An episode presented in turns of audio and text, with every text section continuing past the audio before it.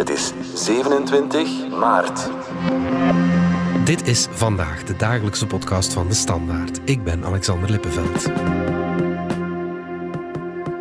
Wordt Donald Trump gearresteerd of niet? Die vraag houdt de VS nu al een week in de ban sinds Trump zelf aankondigde dat hij zou worden aangeklaagd in een zaak rond de betaling van zwijggeld aan pornoactrice Stormy Daniels.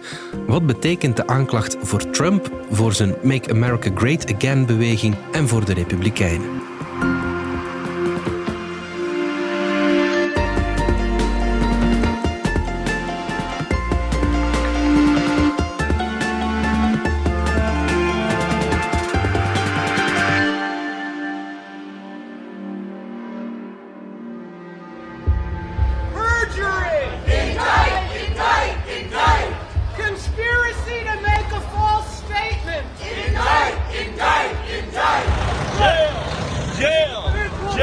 Hoping uh, Trump is finally held accountable for the, the absolute anarchy and tyranny that he has created in this country. Who the hell cares about Stormy Daniels? They just want to crucify this man for becoming president, for embarrassing the Democrats. I think it's going to be a defining moment of our generation. I mean, a, a mugshot of the president coming out. I mean, this has never happened before. This is unprecedented. Definitely think it's going to send uneasiness among many people, not just Republicans, but Democrats, centrists. Steven de Voer, onze Amerika-kenner, dat waren enkele tegenstanders, maar ook aanhangers van Trump, die vorige week in eh, New York protesteren aan de Trump Tower en het gerechtsgebouw in Manhattan. Ze hadden daarvoor een goede reden in hun ogen. Hè? een, een goede eh bijsturing, Alexander. Eh, ja, nee, de, de, ja, de reden was Trump zelf, die eh, wel echt eh, de knoepel in het hoenderhok gooide, zoals ze dat zeggen, door zelf aan te klagen in het weekend van ja, dinsdag gaan ze mij in beschuldiging stellen wat ja, niemand anders wist. En wat dus achteraf bekeken eigenlijk ook wel grotendeels speculatie bleek te zijn. Het is eigenlijk zo dat eh, Trump, en ja, enfin, we weten allemaal dat hij, eh, enfin, hij is, tv-verslaafd en hij had dus wel degelijk het nieuws opgevangen over het feit dat Alvin Bragg, de eh, procureur van het district Manhattan in New York, die, die bezig is met het onderzoek, dat hij aan de geheime diensten heeft gevraagd wat de juiste omstandigheden zijn om in geval van een aanklacht om de, de veiligheid te garanderen. Ja. En eh, op basis daarvan heeft hij eigenlijk gezegd van, nou goed, dat komt er dus aan. En eh, waarom het hij dan precies dinsdag heeft eh, uitgepikt, is niet helemaal duidelijk. Maar dat was Ja. dus eigenlijk eh, behoorlijk speculatief. De vraag daarbij is natuurlijk, waarom doet hij dat? Ja, En ik denk dat je dan eigenlijk bij de basispsychologie van, van Trump komt. Hij wil altijd het onderwerp zijn Ja. van de kwestie, nooit het voorwerp. Hij wil nooit overkomen als iemand die, ja, die iets overkomt, Ja. want dan toon je je zwak. ja. En dat is iets heel hard, enfin, dat zie je in ieder, eender welke biografie van Trump eigenlijk al, ja, dat heeft hij meegekregen van zijn vader, dat hij eigenlijk als, eh, als, als bully op school ook al... Ja, haantjesgedrag, altijd- hè. Het is ja, haantjesgedrag. Ja, dus in dit geval zo van, eh, je moet niet denken dat je dat allemaal al niet weet. Het gaat een dinsdag gebeuren. Dus het is tegelijkertijd dat uitstralen van, hey, ik heb dat hier onder controle. En ook weer de basis al goed woedend maken en duidelijk maken van je moet opkomen voor mij, je moet Ja. opkomen voor Amerika, je moet hier tegen protesteren.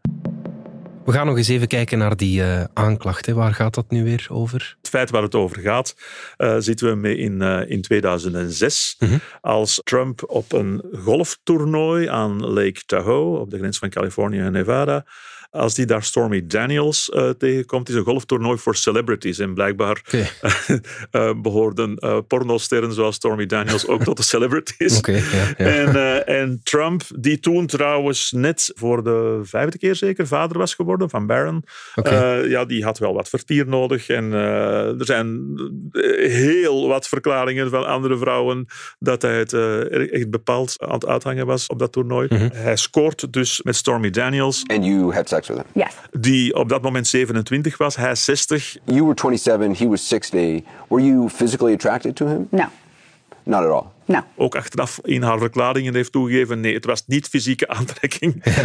het was wel hopen dat in het eh, toen zeer populaire programma The Apprentice, waar dat Trump zo beroemd om was, hè, dat Ja. ze daar een rolletje in dat programma zou kunnen gaan spelen. Ja. En dus vandaar die seks, die ze trouwens achteraf heeft omschreven als de minst indrukwekkende seks die ze ooit heeft meegemaakt. maar, en dan in 2011 begonnen voor het eerst geruchten te gonzen dat Trump overwoog om kandidaat-president te worden. Dat heeft hij uiteindelijk niet gedaan, maar bedoel, dat kwam toen een beetje in het nieuws.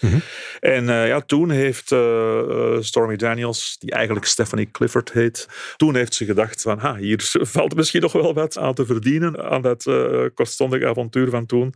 Ze heeft haar verhaal toen geprobeerd te verkopen aan, aan de tabloids is dan afgedreigd door Michael Cohen, echt speelfiguur in uh, dit verhaal. Ja. Michael Cohen is eigenlijk de advocaat, ja. eigenlijk een beetje de vuile klusjesman geweest jarenlang van Trump. Okay. Cohen heeft haar toen meteen afgedreigd, gezegd van hey, uh, you don't want to mess met mijn baas. Uh -huh. Bovendien is er het uh, cruciale moment geweest dat zij op een parkeerplaats ook is aangesproken met wat toch moeilijk anders als een dreigement kan worden beschouwd. I was in a parking lot going to a fitness class with my infant daughter and a guy walked up on me and said to me leave Trump alone, forget the story. And then he leaned around and looked at my daughter and said, a, a, beautiful little girl, it'd be a shame if something happened to her mom. And then he was gone. You took it as a direct threat? Absolutely. I was rattled. I remember going into the workout class and my hands were shaking so much I was afraid I was going to drop her. Did you go to the police? No.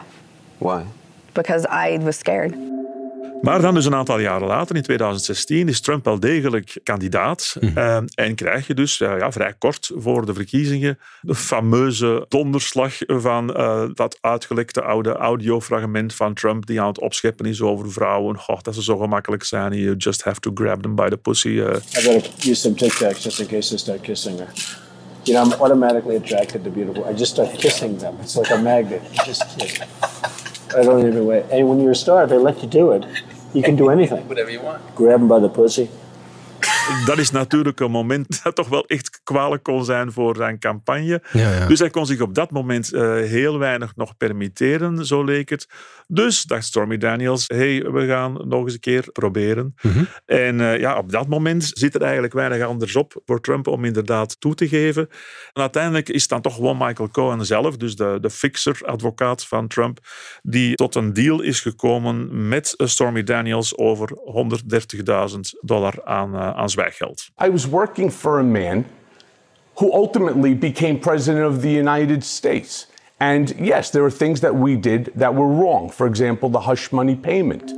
Ja, wat er toen gebeurd is, is eigenlijk iets dat ja, met een beetje meer psychologisch doorzicht dat Trump wel had moeten zien aankomen. Het probleem met Trump is dat hij altijd, uh, vroeger in het bedrijfsleven en daarna in de politiek, uh, het is geen vriendelijke man. Dat is een understatement. Trump heeft geen vrienden en Trump gebruikt mensen in een bullebak tegen zijn allernaaste uh, medewerkers. Mhm. Wat hij in het geval van Cohen heel hard heeft gemerkt, die hij echt wel ook regelmatig echt gewoon kwalijk heeft behandeld toen dat uh, nog zijn rechterhand was, Mhm. is dat op het moment dat Cohen zelf in nauwe schoentjes kwam, omdat begon uit te lekken dat daar onduidelijke dingen waren gebeurd die niet volgens de regels waren, is dat Cohen heel weinig persoonlijke trouw aan Trump had. Dus op het moment dat hij onder druk werd gezegd door het gerecht, is hij gekanteld en is hij beginnen praten over zijn eigen baas. The facts are the facts. The truth is the truth. And the truth will always rise.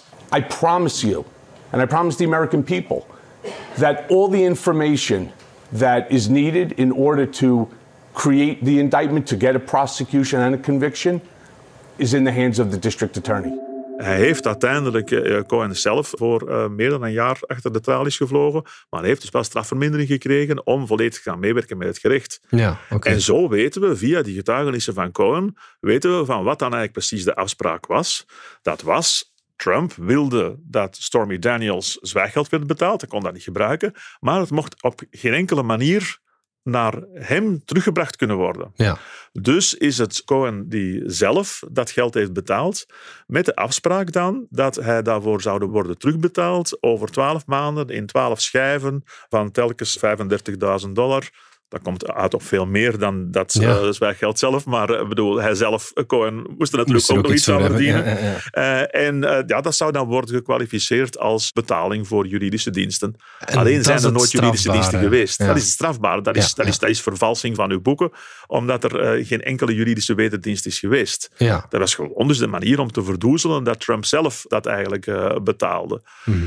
Nu is ja, de, een beetje de crux in de zaak dat op zich dat vervalsen van de boeken is uh, illegaal.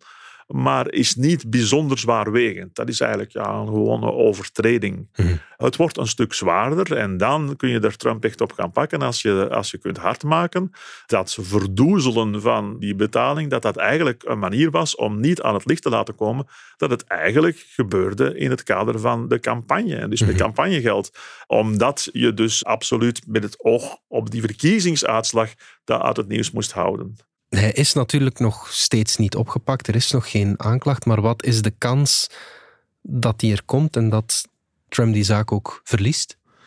Wel, die is uiteraard groot. Je moet er niet ver over nadenken om in te zien hoe gigantisch groot het risico is als je hem gaat aanklagen en het zou helemaal op een sisser aflopen. Mm Trump is de specialist nu al om alles uh, wat hij heeft mispikkeld uh, voor te stellen als één grote heksenjacht en het is allemaal niet waar. These four horrible radical left Democrat investigations of your all-time favorite president, me, is just a continuation of the most disgusting witch hunt in the history of our country. Whether it's the Mar-a-Lago raid or the Unselect Committee hoax, the perfect Georgia phone call who was absolutely perfect, or the Stormy Horseface Daniels extortion plot, they're all sick and it's fake news. Dus op het moment dat je met een, uh, een klacht komt en je kunt die niet hard maken, dat zou echt wel uh, politiek zeer zware gevolgen hebben, omdat hij dan alleen maar geloofwaardiger nog kan maken dat, uh, mm-hmm. dat, het eigenlijk al, dat hij altijd gezocht wordt.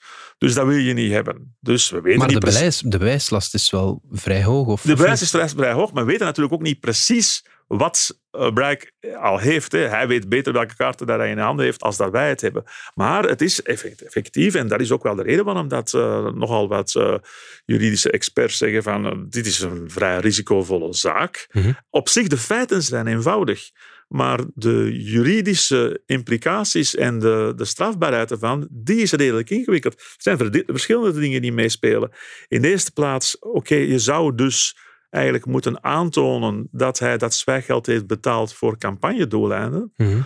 Maar wat zijn uh, Trump's advocaten zeker vast zo aanvoeren, is van ja, nee, nee, hij zou dat sowieso gedaan hebben, ja. omdat natuurlijk ja, voor zijn persoonlijke eer en zo. Dus dat, dat heeft niet noodzakelijk iets met politiek te maken. Ze zouden ook kunnen aanvoeren, het, het was het idee van Cohen. En ja, dus niks dat bewezen heeft dat. Cohen zegt dat, dat dat in overleg is, is geweest met, uh, met Trump. Maar is dat wel bewezen? Mm-hmm. Of is dat geen democratische heksenjacht? Mm-hmm. Want om nu over zo'n ding van zoveel jaren geleden nog te beginnen. Ik bedoel, ja, er zijn nogal wat redenen om te zeggen. Ja, goed, enerzijds zijn de feiten toch behoorlijk duidelijk. Maar anderzijds kun je daaraan beginnen uitleggen en doen. Ja. En zeker en vast, ja, natuurlijk in de publieke opinie, er wordt uitgelegd in verschillende zaken. Kortom, voor al de dingen, alle duistere dossiers waar dat Trump in vieze papieren in zit, is dit zeker en vast niet Enfin, nog mijn favoriet, ik ben niet belangrijk, maar de meeste mensen hun favoriet niet, omdat er een aantal andere zijn die veel ernstiger zijn en die ook veel duidelijker bewezen zijn dan deze. Ja. Um, Dit is eigenlijk maar een soort bijzaak. Wel, je zit hier met problemen. Het is heel gemakkelijk om voor het uh, Trump-kamp om ook wat aan uh, whataboutism te gaan doen. Uh, bijvoorbeeld te zeggen van... en, en dan, Bill Clinton, die loog toch ook destijds. Die heeft mij net gepleegd over, de, over, over zijn affaires. I did not have sexual relations with that woman. Miss Lewinsky. Belangrijk, er is, er is zelfs een soort van precedent waarbij dat in uh, 2012 is er een klacht geweest tegen John Edwards, de democratische uh, kandidaat, die ook in uh, seksuele affaires verwikkeld was en, en die, die ook zwijggeld heeft betaald. En waarbij dat toen de klacht tegen hem is afgewezen, juist vanwege het argument van ja, hij zou het sowieso betaald hebben, niet alleen omdat hij politiek kandidaat was, maar ook om zijn persoonlijke eer te redden. Dus je zou kunnen die parallel trekken, hoewel de situatie niet hetzelfde is. Nee. In dit geval zit je puur met de timing vlak voor de verkiezingen en zo.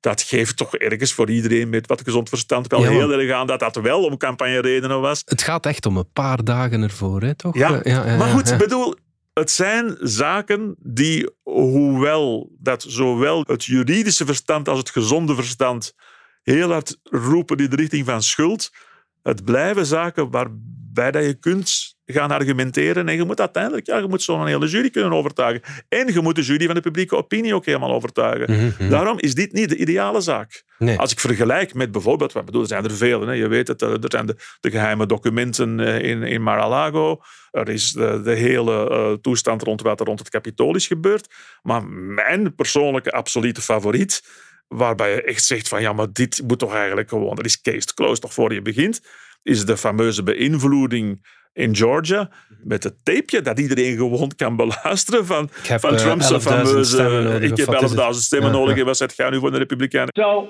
look, all I want to do is this. I just want to find uh, 11,780 votes. hoeveel duidelijker moet een zaak zijn. Mhm. Dus ja, ik bedoel maar dat het aspect... eh, laat iedereen die iets...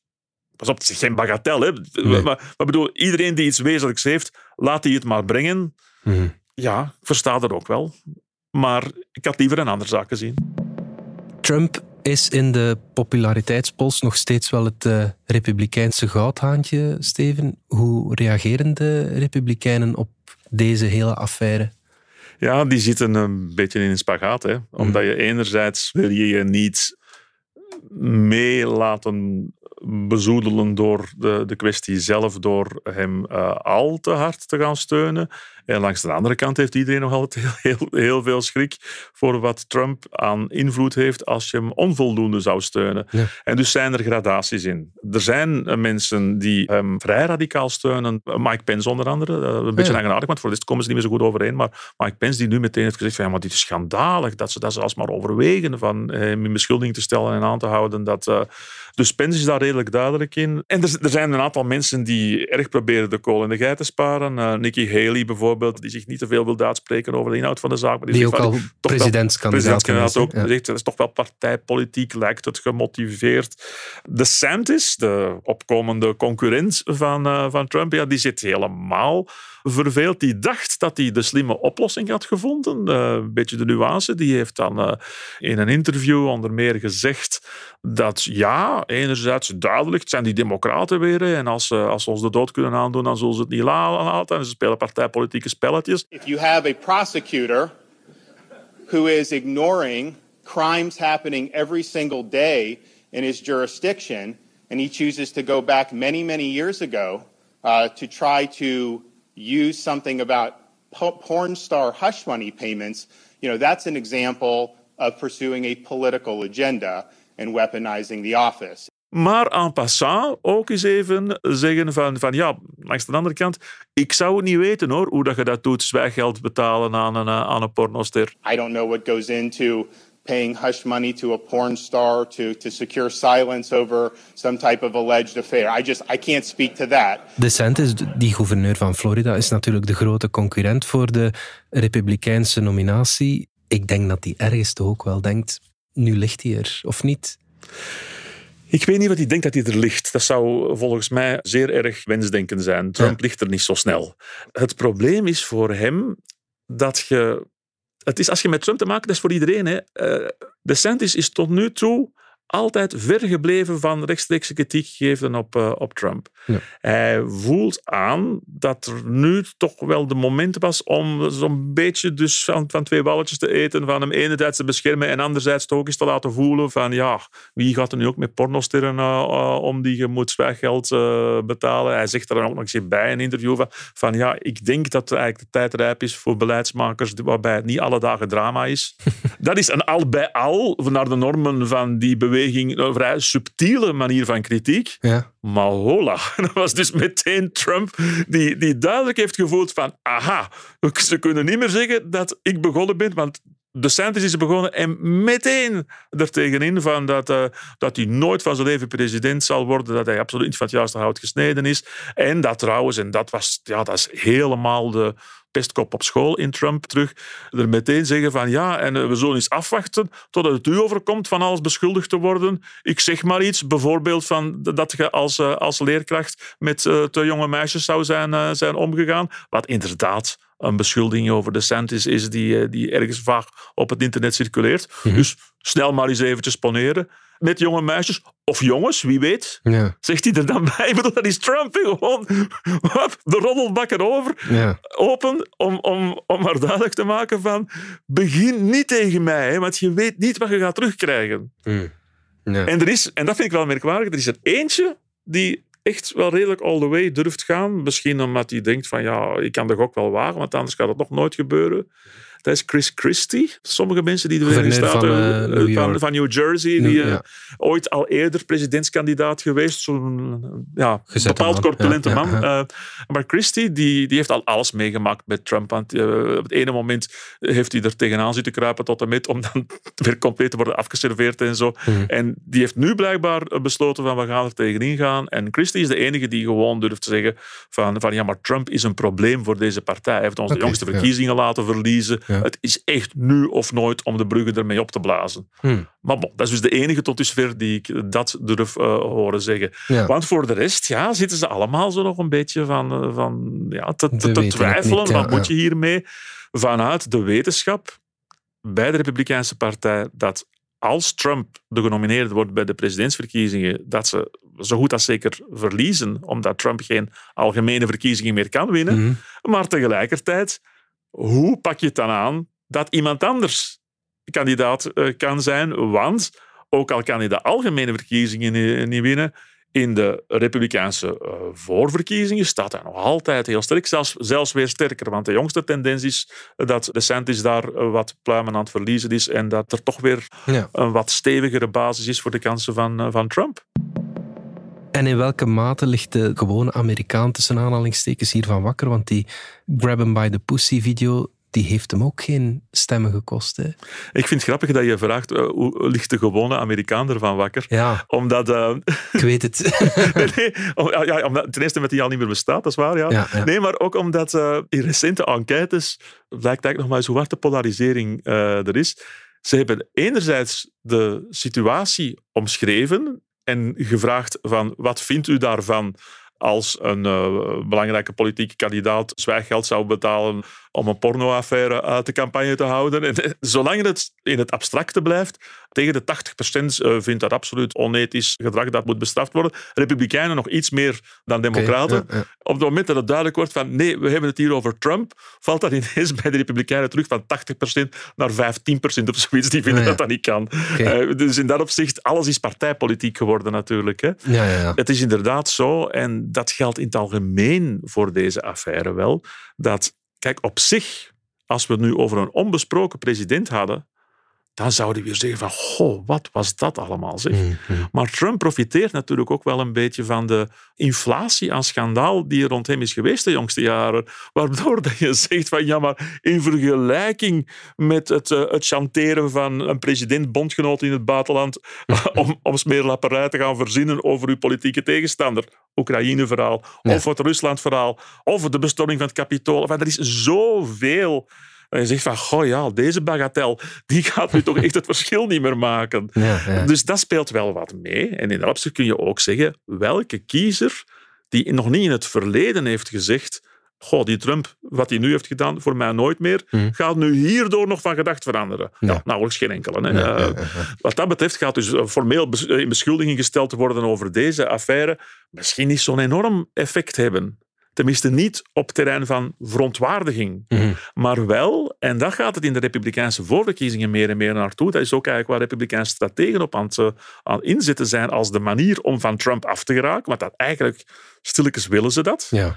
Dat is niet zozeer zeggen van ja, maar Trump, foei, en wat doet hij toch allemaal? Want dat argument dat, dat is stilaan opgebruikt. Mhm. Maar veel eer ja, maar Trump, we weten allemaal, hij heeft veel goed gedaan voor ons. Maar hij is ondertussen zo hard beschadigd geraakt dat we, we gaan daar de algemene verkiezingen niet mee winnen. Hè? Mhm. En dus vanuit een soort van strategie naar die algemene verkiezingen toe gaan zeggen van jongens, dank u Mr. Trump, dank u voor alle bewezen diensten, just go away. Ja. En stel dat hij nog voor de verkiezingen, of zelfs voor de voorverkiezingen, wordt veroordeeld, is het dan niet sowieso gedaan? Ten eerste, dat gaat niet gebeuren. Ik bedoel, ja, die, die, procedure gaat wel langer duren dan dat. Dus het zal vooral de kwestie zijn van wat kun je doen in een, campagne als aangeschoten wild. Maar een veroordeling, ik denk niet dat daar de tijd voor is. Maar ten tweede, eh, dan laten we zeggen meer theoretisch. Nee, er is geen enkel probleem. Uh, er zijn wel geteld drie voorwaarden om mee te mogen doen aan Amerikaanse presidentsverkiezingen. Dat is uh, eh, 35 jaar zijn, geboren zijn in de Verenigde Staten en er ook resideren. Ja. Voor de rest mocht je schoonmoeder vermoord hebben en toch meedoen aan de verkiezingen. Tot slot, als hij opgepakt zou worden, wie weet wanneer, zal dat dan echt in de handboeien zijn? Zullen we dan die beelden zien van, van Trump die zich verzet, zoals die AI-beelden al op het internet uh, circuleren? Wat, wat denk je? Ja, als het gerucht klopt, dat nogal wat media brengen, dan zou Trump dat zelf zo willen doen. Ah, ja. uh, zijn advocaten zijn dus bezig van, ja, we gaan het schandaal minimaliseren. We kunnen misschien ervoor zorgen dat Trump zelf in Mar-a-Lago blijft. En dan met een videoverbinding, terwijl dat wij, de advocaten, dan naar, naar New York gaan en zo weinig mogelijk drama. Ja. En Trump die heeft gezegd van ja, maar zo weinig mogelijk drama, dan lijkt dat alsof dat ik mij zwak voel. En dat is hetgeen dat hij vooral niet wil doen. Hè. Dus nee, waarom eigenlijk niet ineens met heel het circus erbij en dan, en dan, ja, dan rondlopen in handboeien tussen de pers door en zo. En There's met, no uh, such thing as bad publicity. absoluut, ja, dat is Trump weer. Hè, ja. Ja, ja, absoluut. Maar of dat, dat ook gaat gebeuren, ja, dat moeten we eventjes afwachten. Oké, Steven de Voer, dankjewel. Graag gedaan. Dit was vandaag de dagelijkse podcast van de Standaard. Bedankt voor het luisteren. Volg ons op Spotify, Apple Podcast of eender welk ander podcastplatform. In onze gratis FDS podcast kan je niet alleen ons werk beluisteren, maar ook de beste podcasttips terugvinden. Alle credits van de podcast die je net hoorde vind je op standaard.be-podcast. Reageren kan via podcast.standaard.be. Morgen zijn we opnieuw.